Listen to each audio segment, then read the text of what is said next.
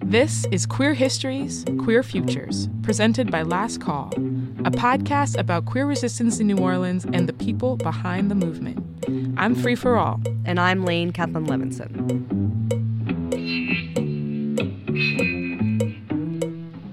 Good morning and welcome back to your Homo Away From Homo. The Last Call podcast returns for season 2. Whoa, whoa, whoa, whoa, whoa, whoa, whoa. Thank you so much for being here with us. I'm Free For All, and you might remember me as the host and producer of Season 1, which I hosted and produced with my friend Rachel Lee. And we are back with Season 2. Last season, we were talking about the dyke bar scene in New Orleans from the 70s through the 90s. And as some of you probably are aware, other folks in our organization made a play called Alleged Lesbian Activities based on those interviews. And that play is starting a multi-city tour coming up, which you'll have more information on soon.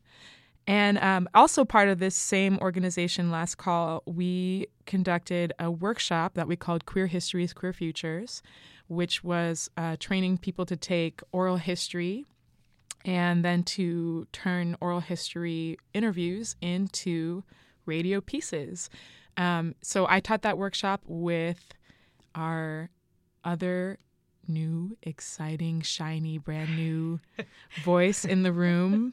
Yes, I am more than just a fake foghorn. I'm a real boy. Hi, Free. Thank you for introducing me. And hello, y'all. My name is Lane Kaplan Levinson, and I'm so excited to be part of this project. I've been part of this project since coming on to do this workshop facilitation with Free, and got to know a bunch of folks that are interested in podcasting. I host a podcast on the New Orleans public radio station here. And so it was only natural to team up and work on this together this season. So I'm really, really excited to be here. We're happy to have you, Lane. Yeah. I feel so loved. Dude, so we have to get down to business. Okay. Have you seen The Matrix? Do you believe in fate, Neo? No. Why not? Because I don't like the idea that I'm not in control of my life. I have seen The Matrix 3 times. Uh-huh. And I have gone from not caring about that movie at all to loving that movie. So it's funny that you mentioned that. It's something that I probably still couldn't tell you most scenes in it, but I know that I love it and I would watch it any day of the week. Well, I bring it up because, you know, it's a movie about destiny. Mm-hmm. And is it? No. Didn't get to that. Oh, okay. Let me tell you why you're here. You're here because you know something. What you know you can't explain, but you feel it. You felt it your entire life, that there's something wrong with the world. You don't know what it is, but it's there, like a splinter in your mind, driving you mad. That's deep. Yeah. That's deep. Yeah, The Matrix is really deep. I would expect no less from any clip from that film. But yeah, that's real. So what made you think of that when thinking about our first storyteller? Well, so Wendy Moore O'Neill is a community activist from New Orleans, and she runs Jalia Consulting, where she uses freedom singing, story circles, and group facilitation to share civil rights history, culture, and traditions. And that work comes to her through her family legacy, through the community that she grew up in. Her father was a field agent for SNCC, and her mother also worked in activist circles. And so by the time she was organizing, it was just like the natural thing for her to do, even though it wasn't necessarily being told to her that she should be doing it. It just was like kind of happened very organically for her. Mm-hmm. So it's like watching someone cook for years and then being like, oh, I somehow know how to do this. Yeah, exactly. Yeah. Exactly. Yeah. Yeah. Or like singing. It also makes me think of singing because like singing is one of those things that people do without like realizing that they're training, and they just do it, and then they find out that they're really good at it at some point sometimes, you know? Right. So I think that's all very apparent in Wendy's story, which came from an interview that was done by Indy Mitchell and Natalina Falk, who you'll also be hearing from in this piece. And that's about it. Enjoy.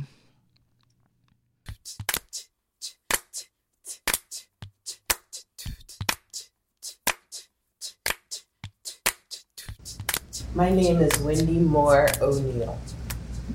I was born in 1974 and at Sara Mayo Hospital.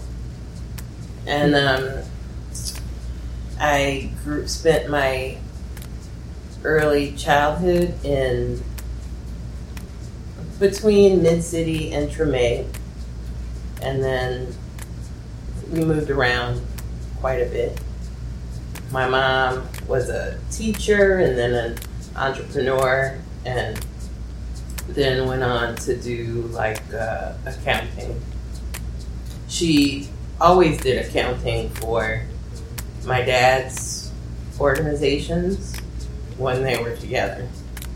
And my dad is a theater maker and a former field secretary with the Student Nonviolent Coordinating Committee, which had ended long before I came along, but was always very influential in our family life, is still influential in my life now.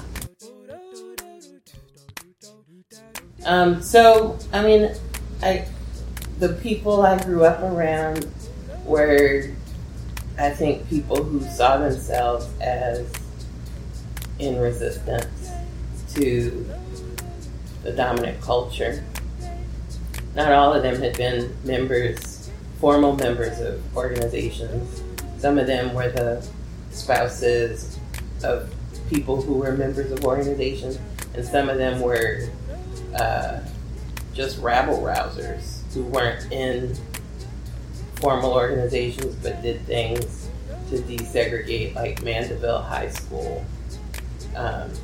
And stuff like that.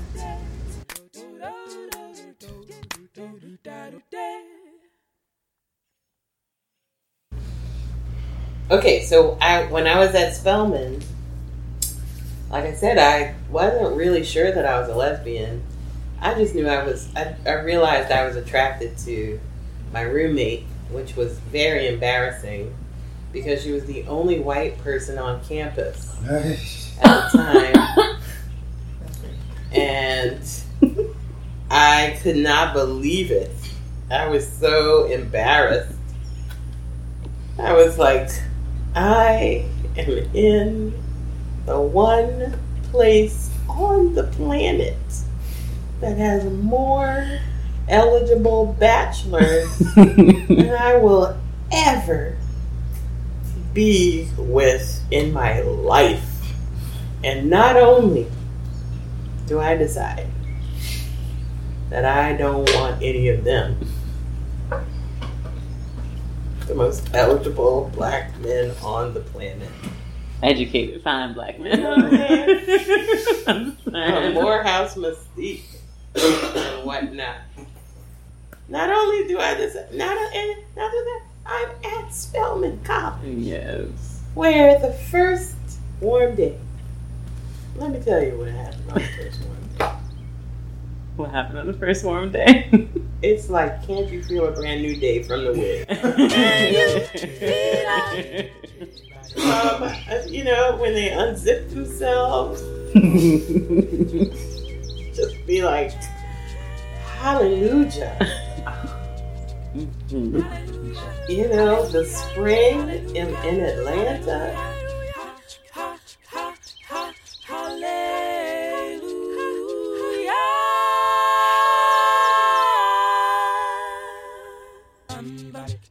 For me at the time, I never really thought being queer was such a big deal.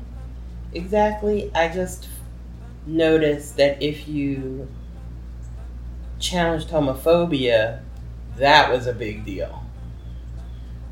Like, people weren't really into that. And even the most down hotep, we call him now, but at the time, I call them blue black Africans. Like, even the blue black Africans would all of a sudden be clutching their pearls and stumbling over liberation if you were challenging things that challenged patriarchy and the ways that patriarchy and capitalism defined what blackness is. That's what I noticed. And so I kind of like stepping on that key, you know. Can you give us like an example? Like, well, so just being around, for example, like being visible as black queers really seemed to be offensive. So, you know, I just didn't fit in, you know, from freshman week, even before school started.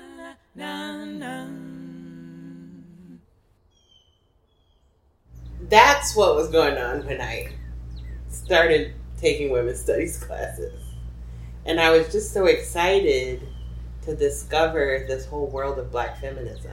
And the thing about it was how all of these women I had known from the Black Panther Party or the Pan-Africanist movement or SNCC, it's like I never really noticed they were women, even though I had noticed them because I had an affinity towards women when I was like growing up.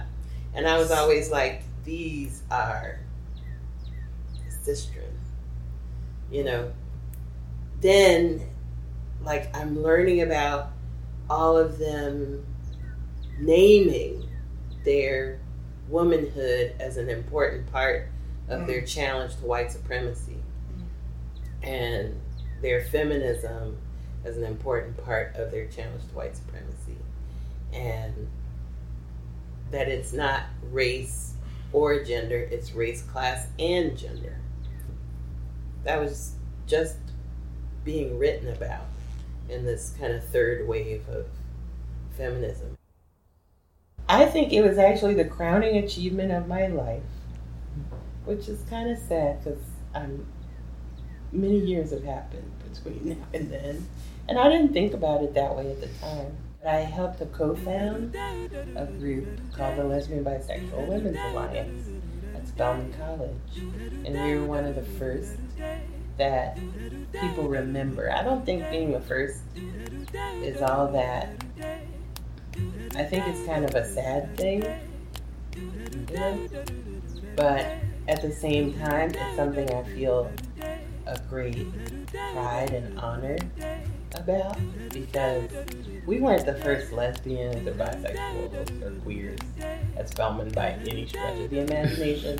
Many would say it was founded by lesbians, but we were the first to, like, we were like, what do we call our group?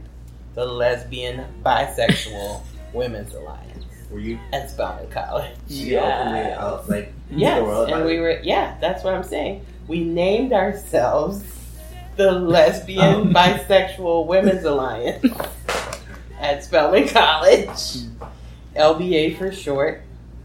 Amongst ourselves, there's a group that's still around now. It's called Afrekete, and when we left, the new students who were taking leadership were like, one of the reasons why people don't come is because it's called the Lesbian Bisexual Women's Alliance. We should call it Afrekete. Aren't y'all Negresses? I mean, don't you know that we don't call ourselves lesbians? And I was like, no, but this is your group now and do whatever you want. And so I'm really proud that they're still there.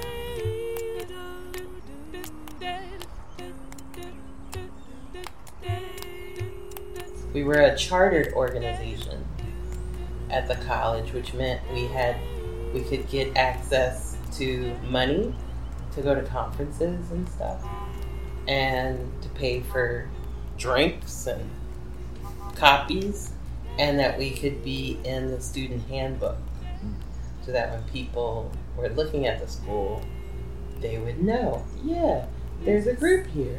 That was our whole point. What we found when we tried to charter our little organization was that there was a fair amount of resistance to us being chartered. And we were like surprised. We didn't really expect there to be any resistance to us being chartered, to tell you the truth.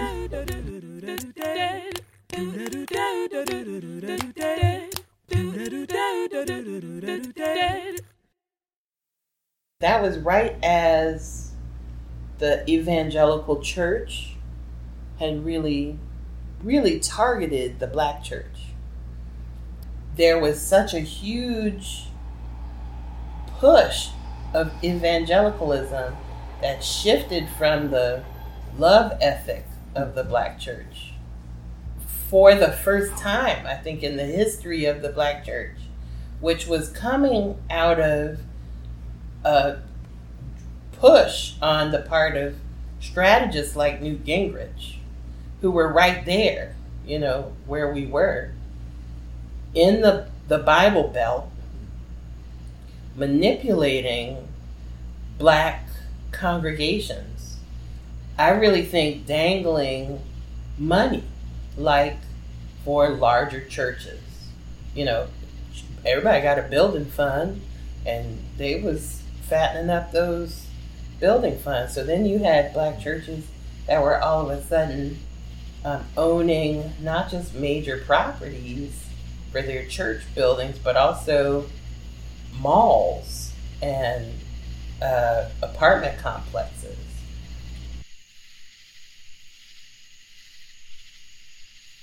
So we didn't know all of that when we were trying to get our little group chartered so we could get some drinks and go. We wanted to go to the Black Leadership Forum conference in California and be able to put signs up. And in order to put signs up so that people would come to our meetings, there were just two of us when we started. You had to be able to have the Student Government Association sign off on your flyer, and in order for that to happen, you had to be chartered. So we weren't trying to challenge the strategy of the evangelical church. You know what I'm saying? We were just trying to get some drinks and put our flyers up. And they just came at us so hard, you know.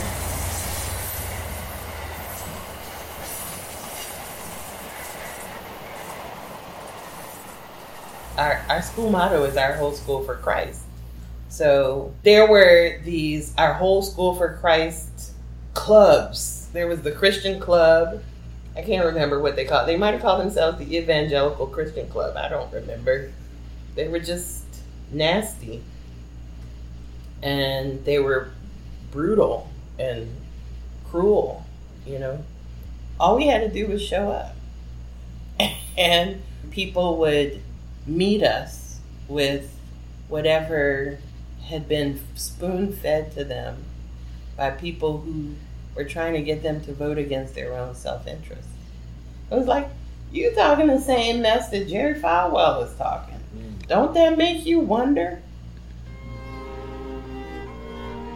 When you think about where are you getting this homophobia from? Who does it serve? Does it serve you?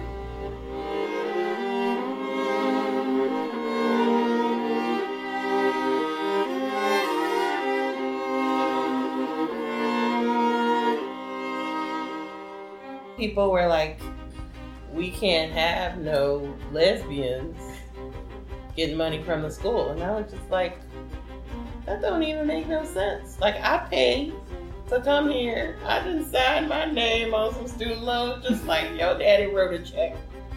So we got the right to be here. You don't have to like it, But you don't have to come. It ain't got nothing to do with how Christian you are. In fact, if you was Christian, you'd be able to tolerate it. You know, so I think you are misinformed and don't understand your faith.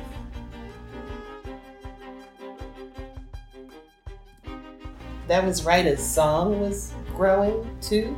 SONG came around in like 90, something like that, you know. And this is Southern Organizing Song and Grown? Yeah. And so they were forming as we were forming.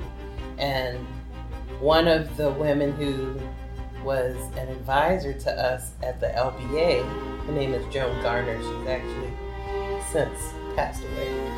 But she was one of the women who co-founded SONG. As they were shaping their work, that was a lot of our support at the LBA. And part of how they supported us is they did a lot of education to help us to understand the context that we were in and why people were being so resistant.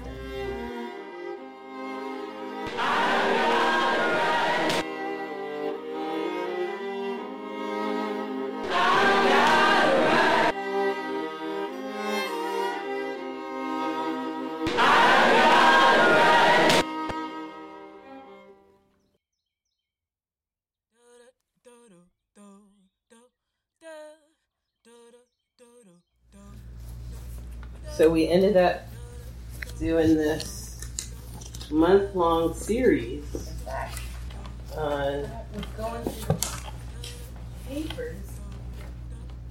the Lesbian Bisexual Alliance presents a panel discussion on spirituality, a cross-cultural look at ancient, colonial, and contemporary religions in the diaspora that have been gay, lesbian, bisexual, and transgender inclusive. A critique of the violent language used against the queer community and women in the Black Christian church. All are welcome. This will be a 3-part series. So we did it every Monday at Sisters Chapel at 8 p.m.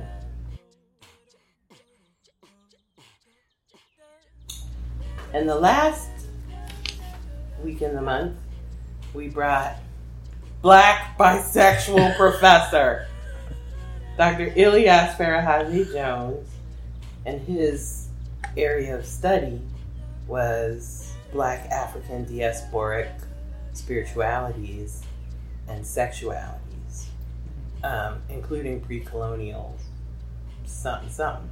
And that just blew my mind when we met him. And so we were like, will you come and talk? Because they're always trying to tell us that we white. And so he came and agreed to do it for a bucket of chicken. You know, and he was there for something else. Somebody else had covered his plane ticket and whatnot. So we just gave him some chicken and some dip and treated him really nice. And he came and spoke at Sister Chapel. And this was in 1994. Shout out to y'all doing that in 1994. Like, right? What is like? What did it mean to be like trans inclusive? Like, yeah. In that time. Well, it just meant us. Oh, welcome. All right. Awesome. You know, that's what we were like. Well, this is we. And they'd be like, well, you can't be here because we're Christian. And I was like, well, many of our members are Christian too. But actually, we have done more to protect the civil rights of Black people by just being here than you are. And we have the blessings of Uncle Ed and these SNCC folks. What are you doing to make this place better? And they were like, white! You know, we knew about what racism is and could see how this was even reinforcing some racist stereotypes about black people. That black people couldn't be whoever black people be. And that was just based in some racist assumptions and limitations and dictates about who we could be.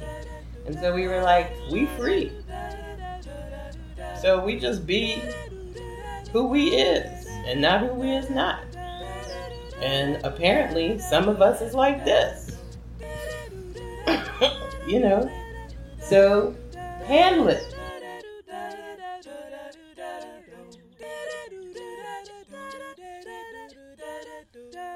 Wendy recently released a documentary called This Little Light, which chronicles her process of seeking justice and making peace when she was unconstitutionally fired for marrying her wife, Mandisa, who you'll be hearing from in the next episode.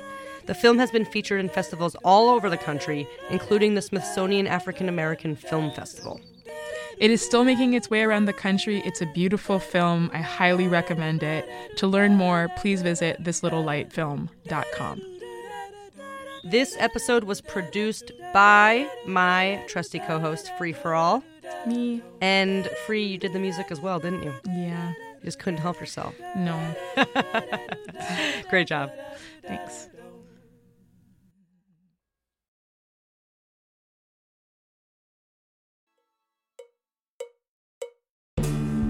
This project was created in partnership with the New Orleans LGBT Center and Alternate Roots through an Alternate Roots Partners in Action grant and through a Network of Ensemble Theaters Net 10 exchange grant. Additional funding from the New Orleans Jazz and Heritage Foundation. Last Call is fiscally sponsored by the National Performance Network. Love you, Free.